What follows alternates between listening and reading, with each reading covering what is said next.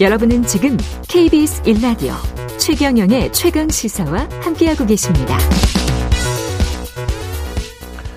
네, 어제 새벽이었죠. 예, 한미 군 당국 북한의 단거리 탄도 미사일 도발에 대응해서 지대지 미사일 8발 발사했고요. 미사일에는 미사일 강대강 대치 국면 이어지고 있는 한반도 상황 안보 전문가 김종대 전 의원 연결되어 있습니다. 안녕하세요. 네, 안녕하세요. 예, 지금 뭐 그 합동 대응 사격을 한미가 했는데 어떻게 보셨습니까? 예, 어제하고 그저께 이렇게 북한과 남한이 번갈아 가면서 단거리 미사일을 쐈는데요. 예. 이게 이제 한반도의 새로운 국면을 암시하는 대목이다. 어, 과거에는 미사일을 쏜다는 거는 어떤 핵 개발과 더불어 가지고 이렇게 성능을 시험하고 무언가 새로운 무기를 개발하기 위해서 핵을 쐈다면은 예. 지금은 있는 미사일의 전술을 시험하기 위해서는 것 같습니다. 그러니까 어. 충분히 이미 개발된 미사일을 비축해서 재고량을 확보하고 음. 이제는 그 미사일을 갖고 아 이걸 실전에서 어떻게 섞었을까 이렇게 전술 시험을 하는 거거든요. 북한이 그러니까 예 예. 예를 들면은 뭐 우리가 야구에서 투수가 직구도 던져보고 커브도 던져보고 여러 가지 구종을 다양하게 해보는 거거든요. 예. 어 그렇듯이 에, 장거리 단거리 여러 종류의 미사일로 무장을 해놓고 이걸 전술적인 운용을 시험해보는 음. 이런 어떤 성숙 단계, 진화 단계로 가고 있다. 그러니까 우리도 비슷하게 대응을 하고 있다고 보여지는 거고요.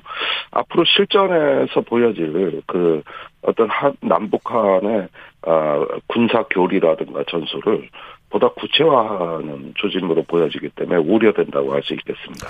아 이 저 전술의 전술적인 걸 시험해 본다라고 하니까 정말 무시무시하다는 생각이 드네요. 이게 뭐 투수가 등판 앞두고 뭔가를 몸을 푸는 것 같은 그런 느낌도 들고 예. 예, 별로 안 좋은 사인인 거네요. 그러면 어, 그러니까 우선 양과 질면에서 예. 이게 과거 어느 때도 볼 수 없었던 어떤 음. 그 대공세로 보여지거든요. 예, 그러니까 어, 우선 횟수만 해도 올해 들어와서 18번째다. 이건 뭐 아주 경이적인 수치 아닙니까? 음, 어, 거기에다가 모든 미사일이 다 동원된다. 뭐 중거리, 장거리, 단거리, 또 단거리라 하더라도 탄도 미사일이냐, 불규칙 기동하는 어떤 그 순항 미사일이냐, 뭐 여러 가지 또 잠수함 발사 미사일도 있고요. 예, 이런 식으로 하나의 어떤 북한이 미사일을 쏘는 양태를 보면은 거의 어떤 미국이나 러시아 같은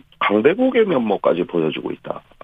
음, 이게 대부분 개발도상국은 미사일이 단순하고 수량이 적은데 예, 이건 수량도 많고 너무 다양하니까 이런 것들은 어떤 준강대국 수준이라고 볼 수 있는 것이죠.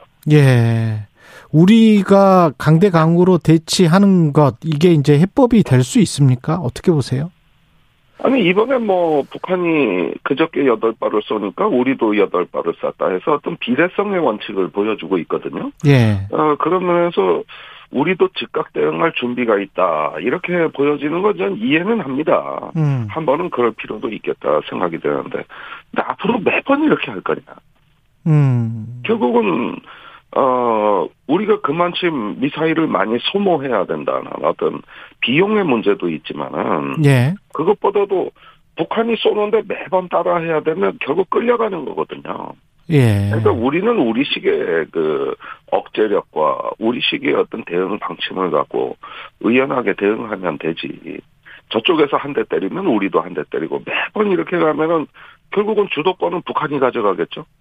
어, 어쨌든 first actor는 북한이고 예, 우리는 거기에 계속 반응해야 되니까요.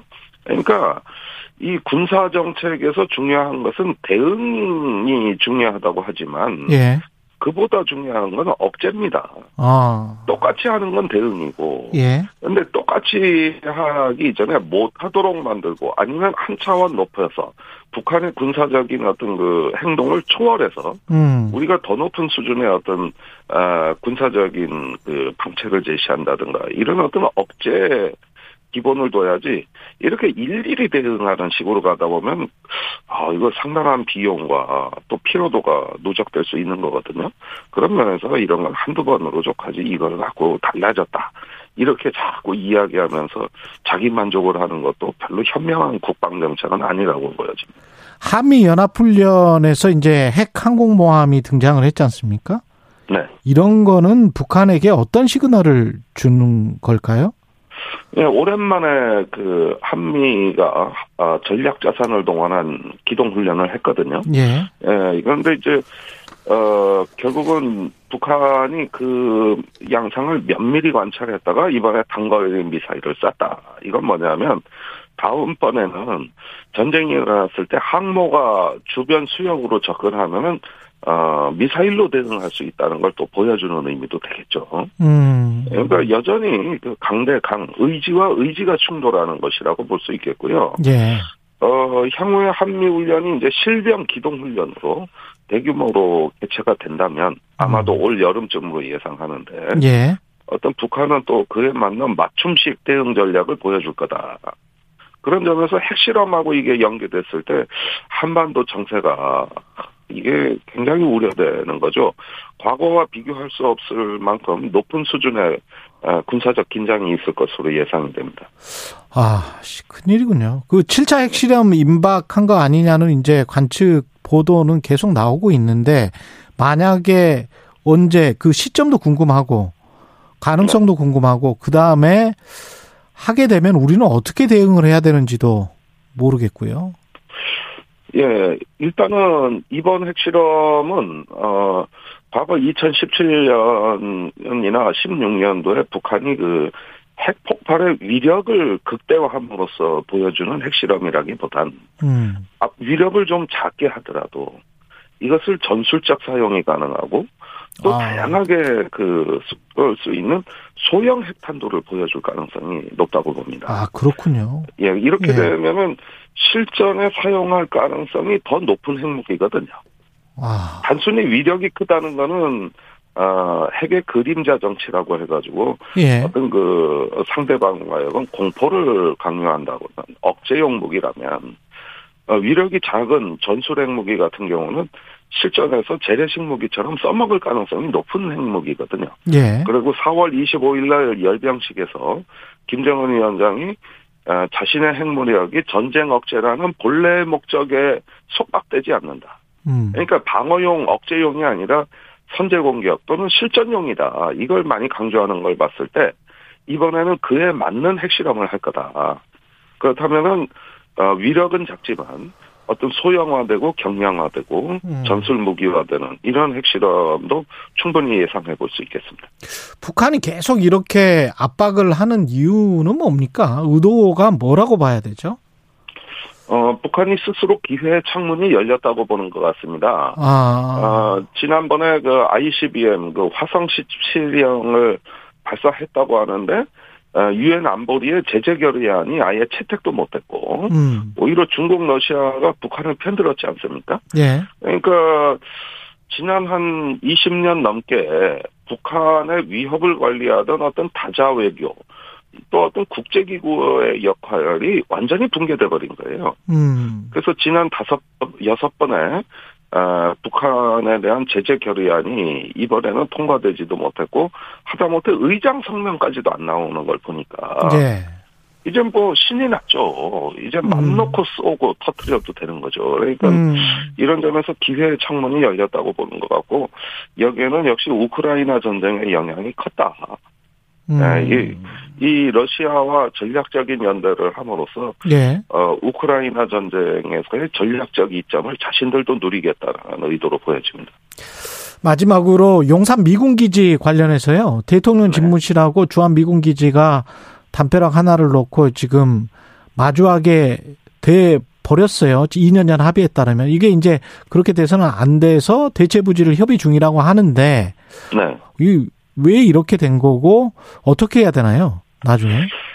아, 그러니까 이게 그 어, 졸속 이전의 어떤 문제점이 계속 드러나고 있는 건데 저는 음. 처음부터 그 미군 잔류부지 문제 때문에 용산공항 개장은 어려울 거라고 여러 번 아, 언론에서 그랬죠. 예상한 예. 적이 있고 특히 그 중에는 그 지하 상수도 전기와 더불어 가지고 엡실론이라는 미군의 비밀 통신 시설 때문에 땅도 못 판다. 음. 예, 이런 이야기를 경고한 적이 있거든요. 예. 이게 다 이면 합의로 한미 간에 돼 있던 부분인데 마치 이걸 지금 용산에 집무실 이전하고 이제 와서 알았다는 듯이 얘기하는데 좀 어이가 없어요. 음. 이게 얼마나 졸속으로 급박하게 이루어진 이전이 게 이적을 고려 못했냐. 저희도 다 알고 있었던데 말이죠. 음. 그래서 이렇게 어, 외국 군대가 대통령실하고 붙어 있다는 거는 뭐 이건 정상 국가로선 상상도 할 수 없는 일이고 그 국격이 추락하는 건데 뭐가 용산 시대냐는 거예요. 이게 미군 시대지 어떻게 용산 시대냐. 네, 그런 이 점에서는 다른 데로 가야 되면 그 비용은 누가 내야 됩니까? 우리가 다 돼야 됩니다. 우리가 내야 돼요? 그러니까 그 미군 기지 이전과 조성에 필요한 비용은 요구자 부담 원칙이에요. 아. 이미 합의가 돼 있는데 우리가 이런 필요에 의해서 변경하자, 딴 데로 가자 이렇게 요구를 하게 되면 그 순간 비용은 한 순간에 다 뒤집어 쓰는 거죠. 그럼 요구 안 하면 그냥 거기에다가 미군은 짓고? 그렇죠. 당연하죠.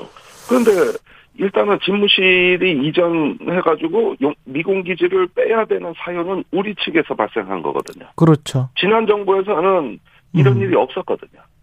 그렇다면 요구자는 누가 되느냐? 한국 정부가 되는 것이죠. 알겠습니다. 여기까지 듣겠습니다. 고맙습니다. 네, 감사합니다. 예, 김종대 전 의원이었습니다. 6월 7일 화요일 KBS 일라디오 최경령의 최강 시사였고요. 내일 아침 7시 20분입니다. 다시 돌아오겠습니다.